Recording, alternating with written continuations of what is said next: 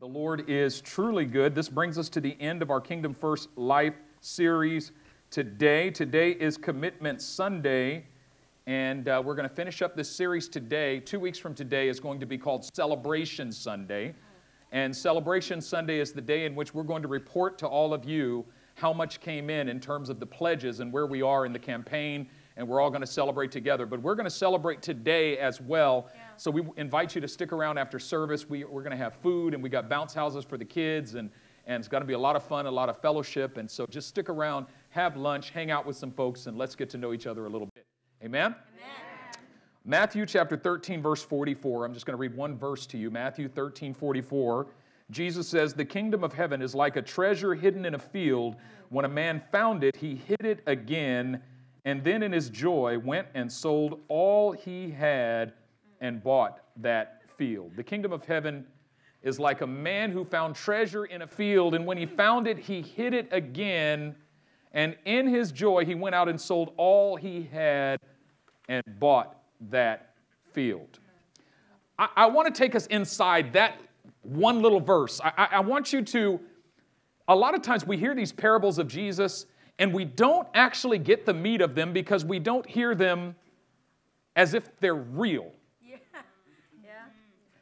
I mean, if you could imagine if this really happened. Yeah. Dyrell is walking in a field yeah. and he trips over something. What is that? And he looks and it's the corner of a box that's sticking up out of the ground. He's like, What is this? And he starts digging around the box. And he pulls the box up out of the earth and he opens it up and finds within it a treasure that's more valuable than any other treasure on earth. Yeah. He thinks to himself, I got to have this field. Mm. So he buries the treasure again and he goes and finds the owner of the field. And he says, uh, How much for that field out there? And the owner says, That field, I could let it go for about $900,000. And Darrell thinks, hmm, let's see, my house, I could probably get 650,000 for that. My cars, my clothes, and he starts to calculate the value of everything he owns, and he realizes that the value of everything that he owns equals $900,000. Yeah.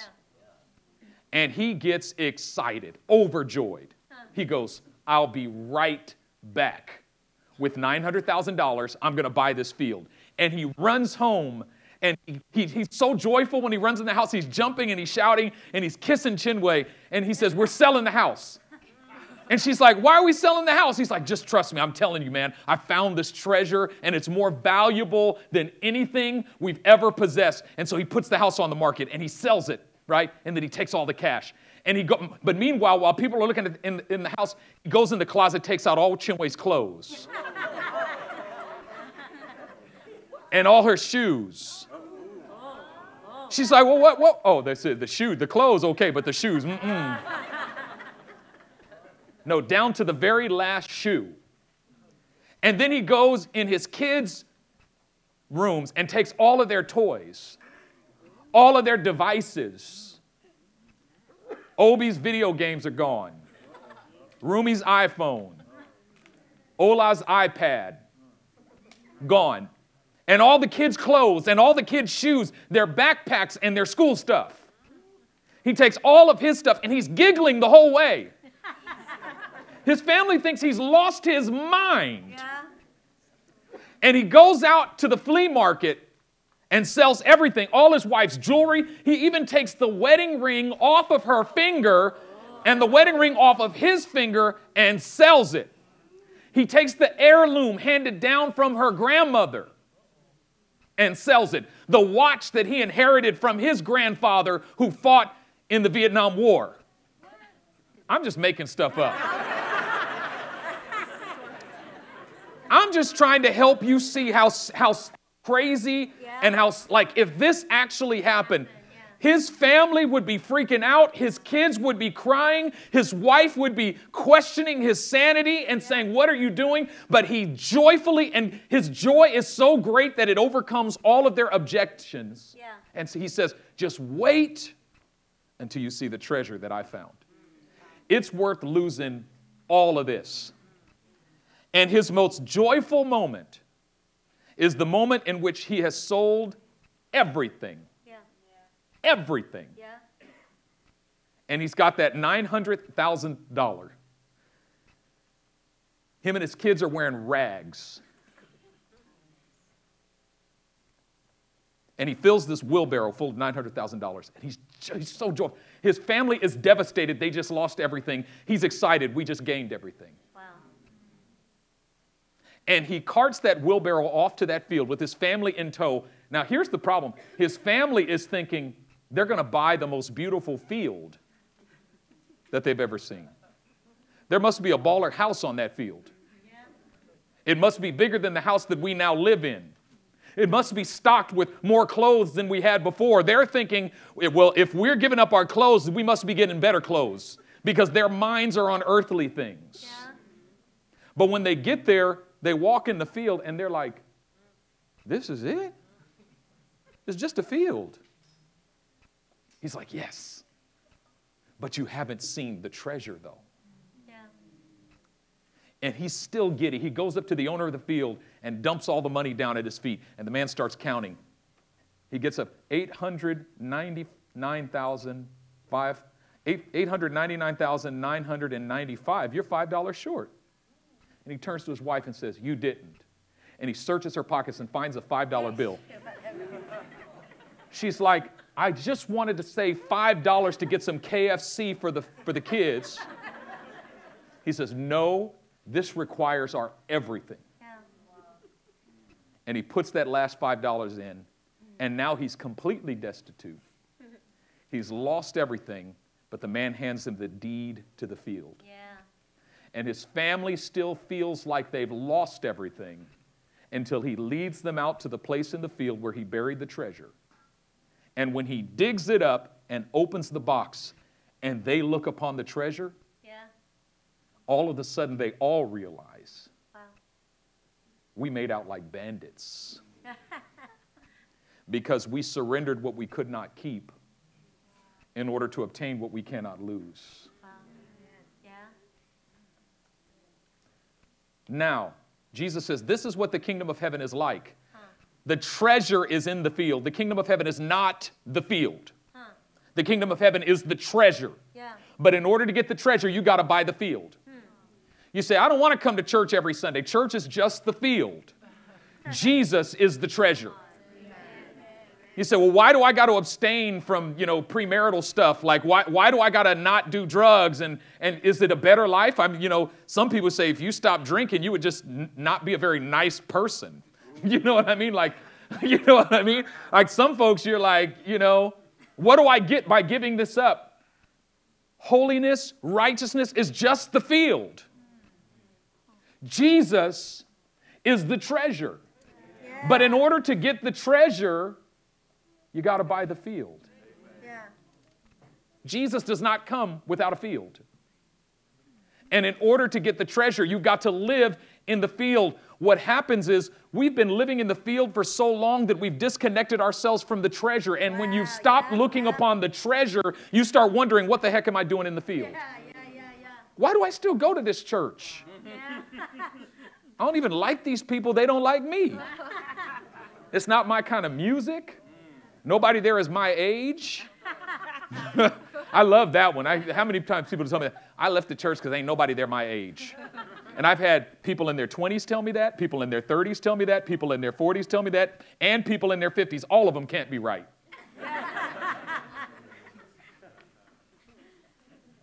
You know why you're tired of living in the field? Because you're disconnected from the treasure. Wow. And the moment you begin to connect with the treasure, you realize that there's absolutely nothing that you have ever surrendered or sacrificed or given that ever even remotely compares Wow. to what you've received. Yeah.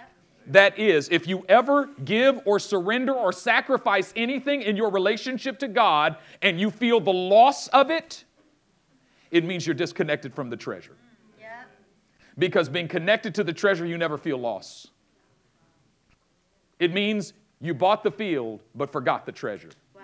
Can you imagine buying the field and living in the field? I just bought this field because I just want to be obedient to God. God just told me to live in this field uh-huh. because God just wants it to be hard. And so we're just sleeping out in this field. And I guess I'm just going to stay in this. Open the treasure. Yeah. Yeah. Connect with the treasure. It's not about the field, it's about the treasure. Living in the treasure makes living in the field a joyful Yeah. experience. Yeah. Yeah. Yeah. Now, today we're talking about commitment. I, I want us to understand the nature of commitment. The concept of commitment, it means to go all in on something. Yeah. When the man discovered the treasure in the field, he made a decision to go all in to get the field. He knew that getting the field would cost him everything, and he decided, I'm going to play this hand. When he found the treasure, he decided, what's in this hand is so strong that nothing can defeat this hand. I'm going to go all in on this hand. Like you're gambling and you got a hand and you don't care what's in anybody else's hand. You know you got the strongest hand. What's the strongest hand you can have? A royal flush. I didn't know that. I, I literally asked. you got a royal flush. It don't matter if somebody else has a straight or, or a, a, a what, whatever. You're not even tripping. You go all in on that hand because you know that your hand is stronger than everybody else's hand. And so you can go all in on the strongest hand. David said, I have set the Lord always before me because he is at my right hand. I will not be shaken. David said, I'm going all in on this hand because the Lord is at this hand. yeah, And because the Lord is at this hand, nothing can beat this hand. I don't care what's in the devil's hand. I don't care what's in the world's hand. I know what's in this hand. So I'm going all in on this hand. I'm going to trust in the Lord with all my heart and lean not on my own understanding. In all my ways, I'm going to acknowledge Him, and He's going to direct my paths. Now, here's really the point of the message committing yourself to God means going all in on this hand. But the test of whether you are committed to the Lord or not is always how you respond to trouble. Wow. Because you can say you're committed to God, but if you don't actually turn to Him and trust Him in the time of trouble, you're a liar. You're just a liar. And saying that you commit to God without actually committing to God, that's called religion. Wow. And all religion is, is an empty field with no treasure Yeah. that you live in out of obligation to a deity that you're completely disconnected from. Imagine praying every day but having no connection with God. That's religion.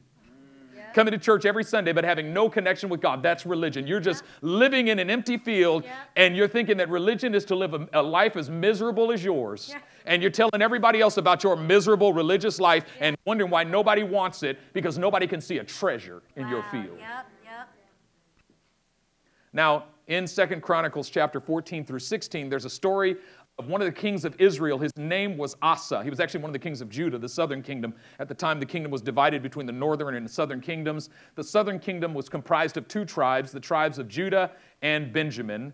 And Asa, his father's name was Abijah. And when he became king, for 10 years there was complete and total rest. There was no war, there was no opposition. God gave him rest. And the scripture says he did was what was right and good in the eyes of God. He started tearing down some altars and some high places, and, and he served the Lord. He was commanding the people of Israel to follow the commands of the Lord. Everything was great. Until 10 years into his reign, there was a time of crisis. How many know that when you first commit your life to Jesus Christ, there's this period of peace in which it's just me and Jesus? And I, how many times have you seen, oh, I just love the Lord so much, and oh, he's my Savior and my Lord, hallelujah. There's shandos everywhere, and you know, bow ties being retied, and, and you know what I'm talking about? And then as soon as they hit trouble, Yeah. that's where the real test is. Now, what happens in verse 9 of 1 Chronicles chapter 14 is that Asa hits a time of trouble. Uh, the Cushite army came against him, and Asa at the time had an army of 580,000 men. 300,000 men with shields and big, and big, uh, big shields and, and long uh, spears, and 280,000 with small shields and bows and arrows. So he had 280,000 archers and 300,000 foot soldiers with spears. So that's a pretty strong army in that day. Yeah. But the Ethiopians came against him, or the Cushites, depending on what translation you're looking at. They came against him. The NKJV says they came against him with an army of a thousand men. I'm, I'm sorry, a million men. Yeah. Forgive me, my, I got to get my brain in gear here. A million men with 300 chariots. Asa didn't have any chariots. At that time, if you had chariots, it was like tanks, right? I mean, charioteers could just run. O- there was no way he was going to defeat this army. But in verse 11, the scripture says that Asa sought the Lord his God. He looks at this army and then he looks at his army and he realizes that they don't have a chance. And he realizes that unless God intervenes, Yeah. he's going to be defeated. Yeah. He realizes that unless God works a miracle, is about to be all bad. Yeah. And so what does he do? He calls on the Lord. He cries out to the Lord. He says, Oh Lord God, there is no one like you to defend the weak, the powerless against Yeah, the mighty. Yeah, yeah, yeah. There's no one like you to defend the powerless against the mighty. Do you hear what he's saying? Lord, we are qualified for your intervention because we are powerless. Yeah. He only works miracles on behalf of those who are powerless. Wow. He doesn't work miracles on behalf of the mighty, only the weak. Yeah. You say, I want to experience the resurrection power of Jesus, then you got to die.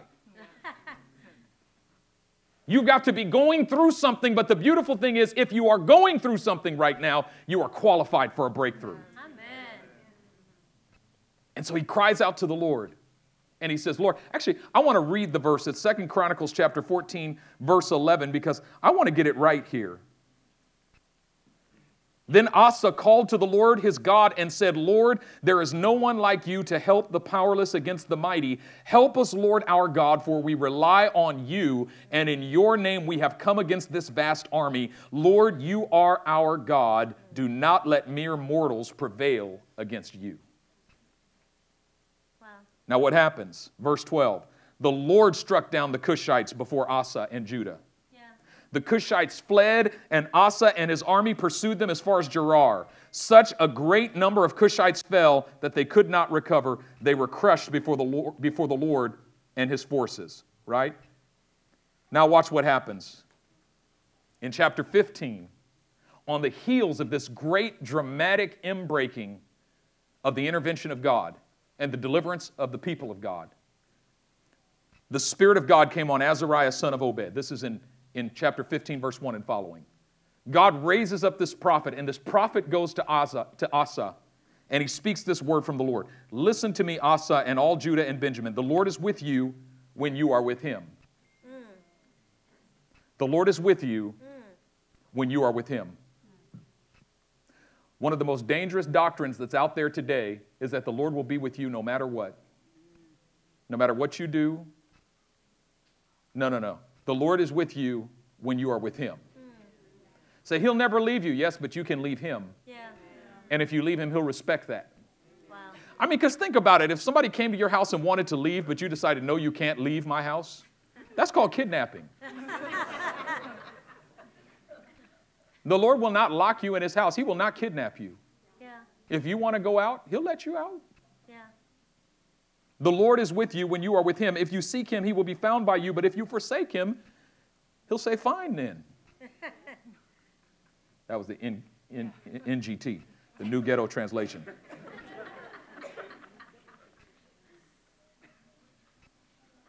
when Asa heard these words, he was strengthened, he was encouraged. And guess what he did? First thing he went, did is he went out and he tore down more of the foreign altars and the gods.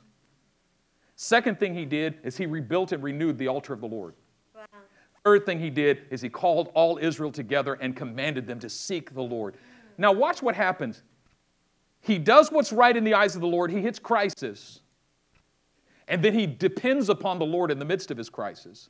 God gives victory, and then he strengthens his resolve to serve the Lord in the aftermath of the crisis. That's what the Christian life's supposed to look like. That's what the life of faith is supposed to look like. You do what's right because here's the problem with most believers. We think if I do what's right in the eyes of the Lord, I should never have a crisis. And then once I have a crisis, well, man, I've been doing what's right in the eyes of the Lord. See, I knew there was nothing to this thing. The promises of the Lord, please. I've been, I've been giving my tithes. Why am I broke? But no, you're going to have trouble. There's no promise in Scripture that if you do what's right in the eyes of the Lord, you'll never have trouble. Matter of fact, there's the opposite promise Many are the afflictions of the righteous. However, the Lord delivers him out of them all. Yeah.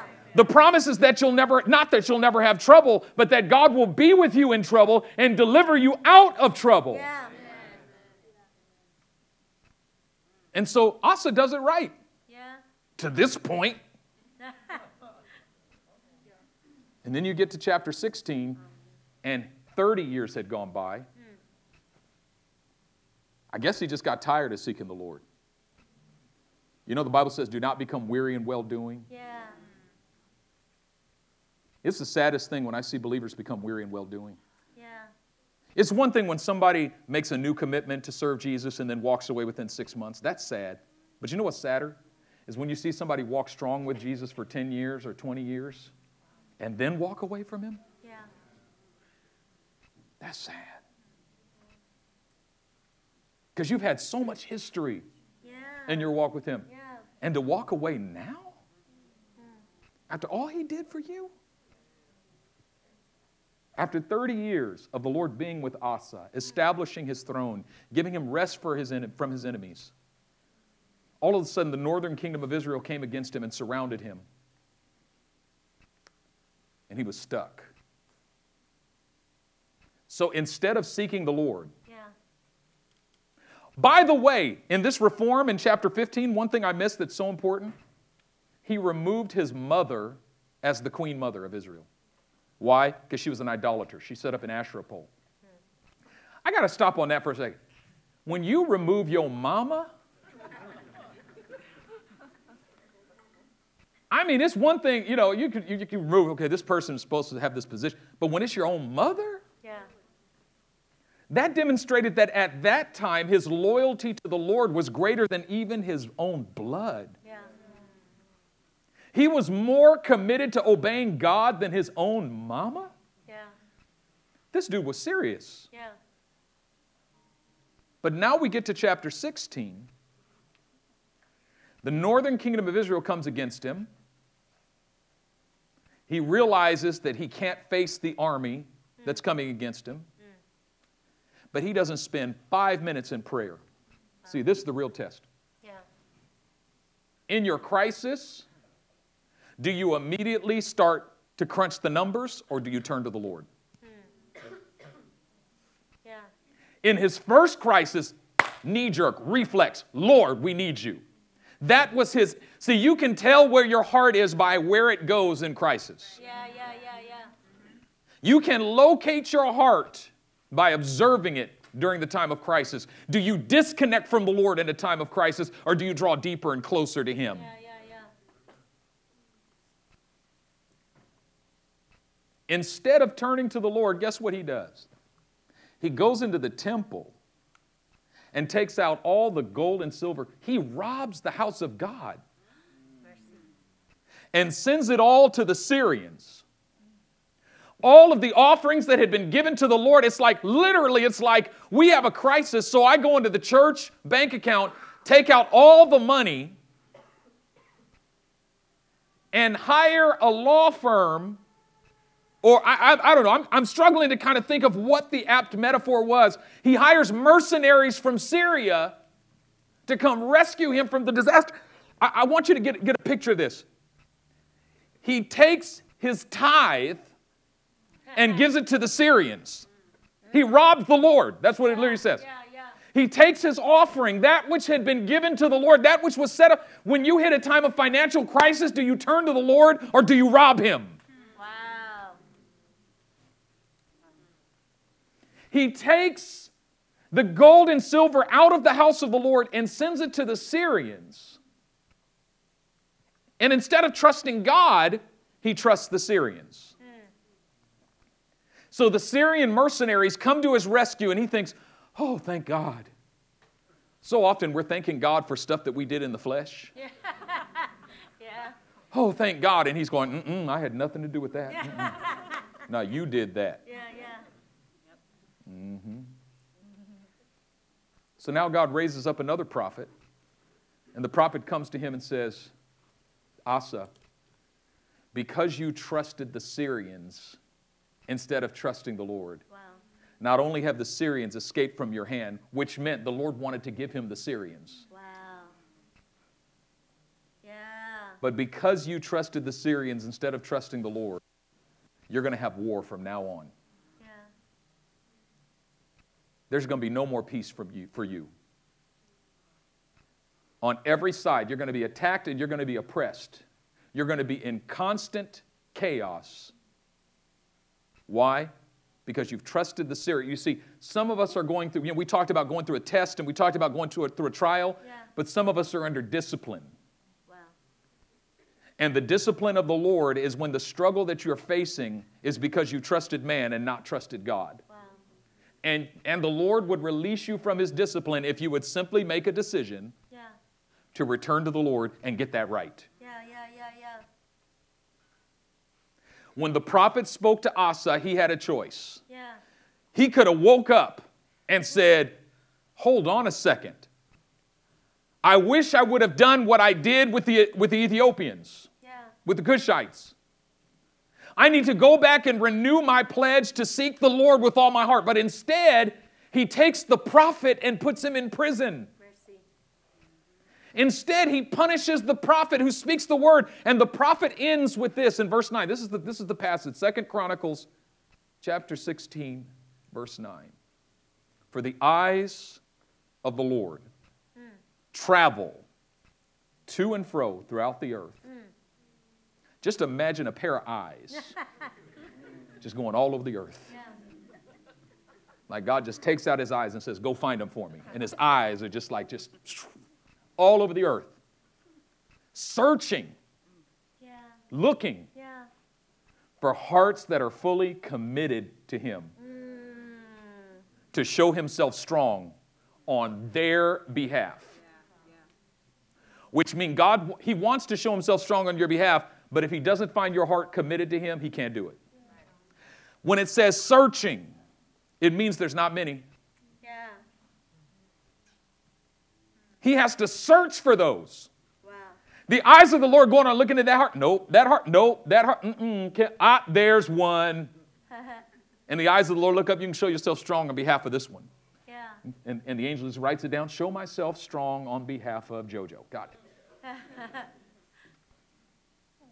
skip Jerry, skip Ilbum. No, I'm just kidding. just playing, just kidding, just kidding. It's a metaphor.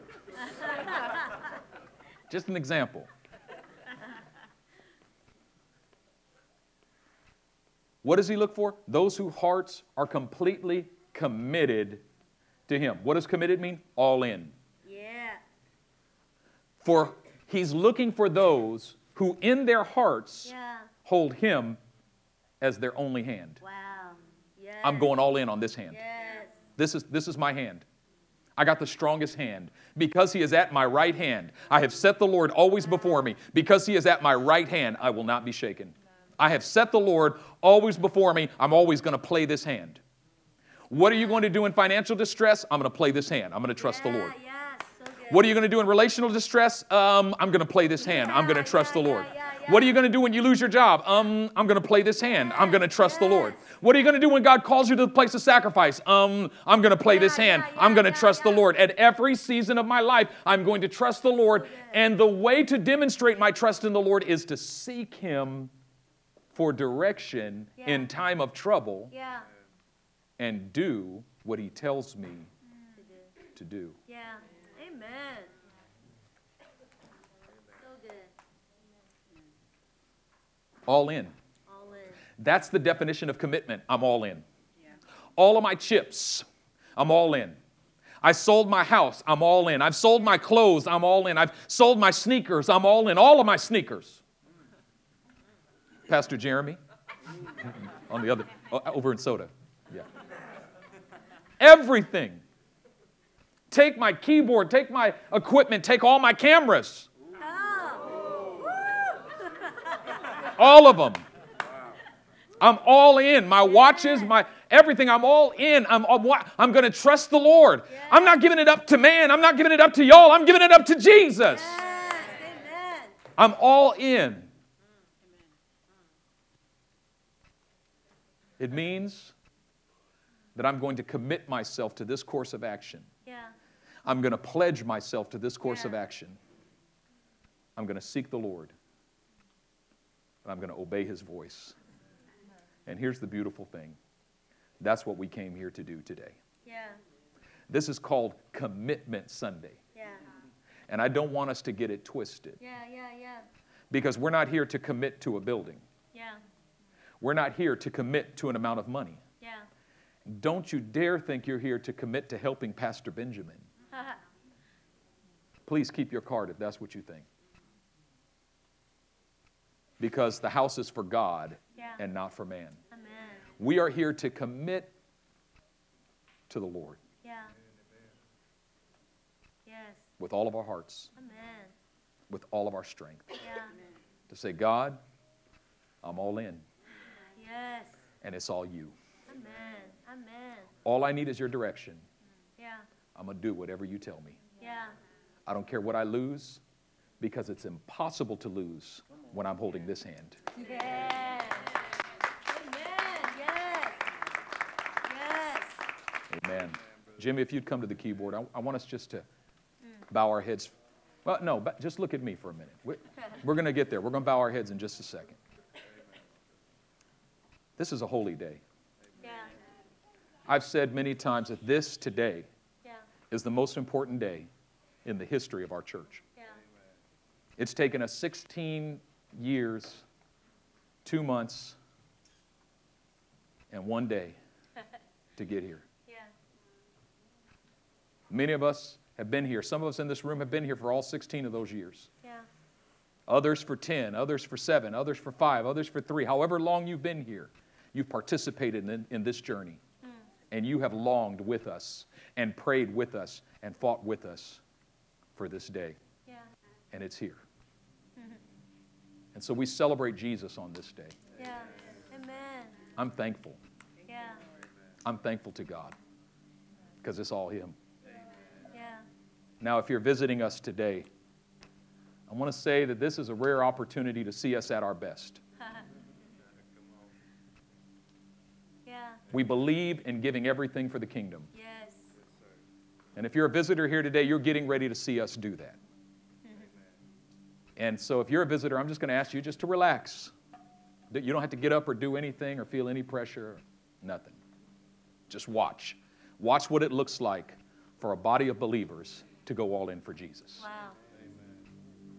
Now, we all know it's Commitment Sunday.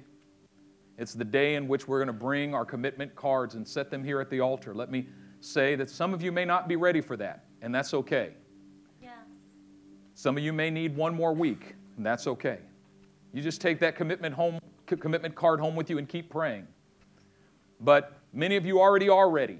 Yeah. And we had advanced commitment night a week and two days ago, and many of our leaders went first and, and brought their commitments before the Lord.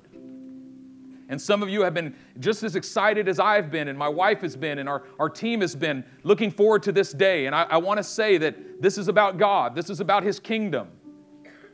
I want to say that what we're putting our money into is the kingdom of God. Yeah. Yeah.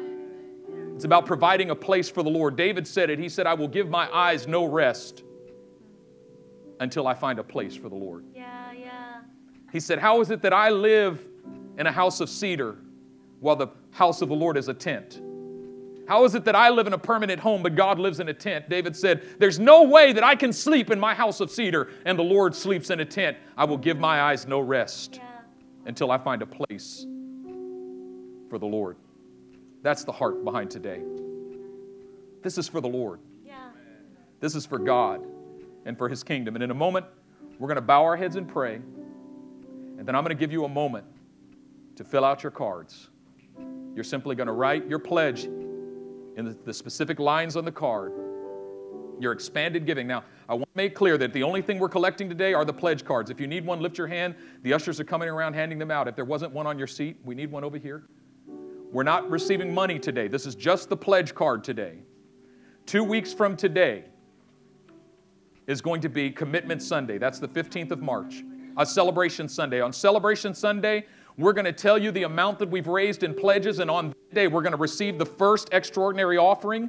And the monthly giving over a 24 month period begins on that day and continues for the next 24 months.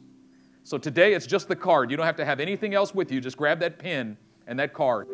If you were here at Advanced Commitment Night, but you need to change your pledge, feel free, feel free to do that. And in fact, if you need to change your pledge at any time, you can just send an email to finance at livinghopecc.us and let us know. We'll change it for you. It's no problem. This is about our hearts before the Lord. That's all. Our hearts before the Lord.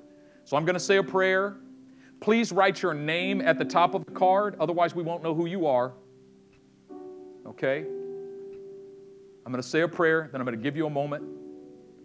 And then, as one body, as one house, Yeah. we're going to come to the front. Just, one, just come to the front and lay your card on the altar here at the front. Same thing there on the San Francisco side. Just right there in front of where the worship team is. Just lay your card right there at the front. And we're going to commit ourselves to the Lord in this way. Amen. Amen. Let's pray. Precious Heavenly Father, I thank you for this moment. This is a holy moment. And I pray, Father, for each and every one of your sons and daughters, both here and in San Francisco, that you would untangle our hearts, untangle our souls, and give us clarity at this moment and freedom in this moment. All we need to know is what you're asking us for. I don't need to know what you're asking anybody else. I just need to know what you're asking me. And Lord, if you lead me, I'll follow. My heart says yes. And so I just speak your blessing over these, your people today. Those who are here, those who are in San Francisco, those who are listening to the podcast. I speak blessing and encouragement over each and every one. Now guide us. Even as we put pen to the card, guide our hands. Yeah. We trust in you. In the name of your Son, Jesus.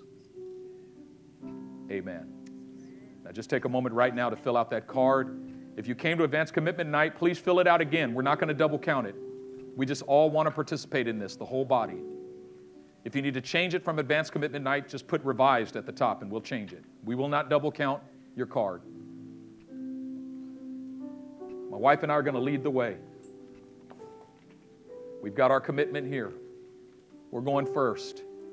This is the largest financial commitment that we have ever made before in our lives. This is the biggest offering.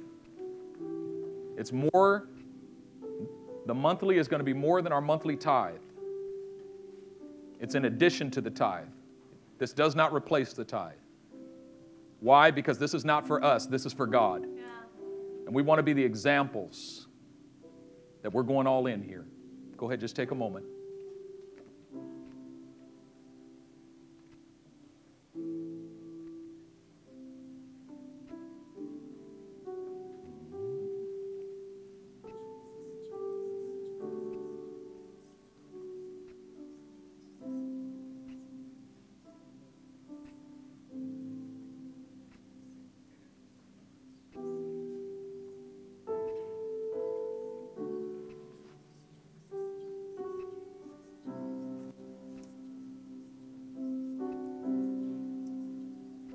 Precious Heavenly Father, we thank you that you are the God who sits high and looks low. That you've called us to lift up our heads and look high. But Lord, there's no way for us to look high without bowing low. The most exalted place that we could ever find ourselves is at the feet of Jesus. And so, Lord, as we bring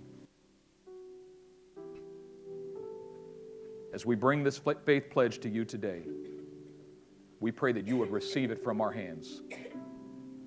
The offering is for you and for you alone. We surrender to you, Lord. With all of our hearts, we surrender.